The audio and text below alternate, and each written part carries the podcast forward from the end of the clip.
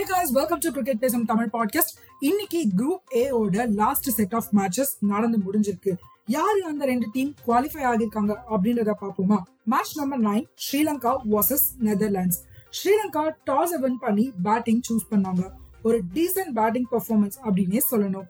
Top ஆர்டர்ல குசல் மெண்டஸ் ஒரு anchor innings ஆட மற்ற பேட்ஸ்மேன்ஸும் ரன்ஸா அழகா கான்ட்ரிபியூட் பண்ணாங்க.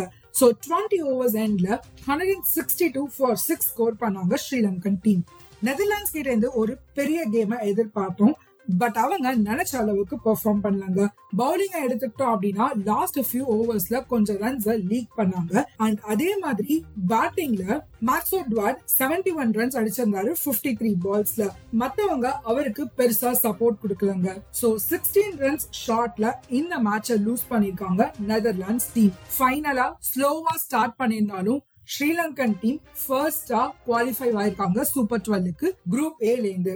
அப்ப யார் அந்த ரெண்டாவது டீம் அப்படின்றத நெக்ஸ்ட் எபிசோட்ல கேட்டு தெரிஞ்சுக்கோங்க. Bye guys.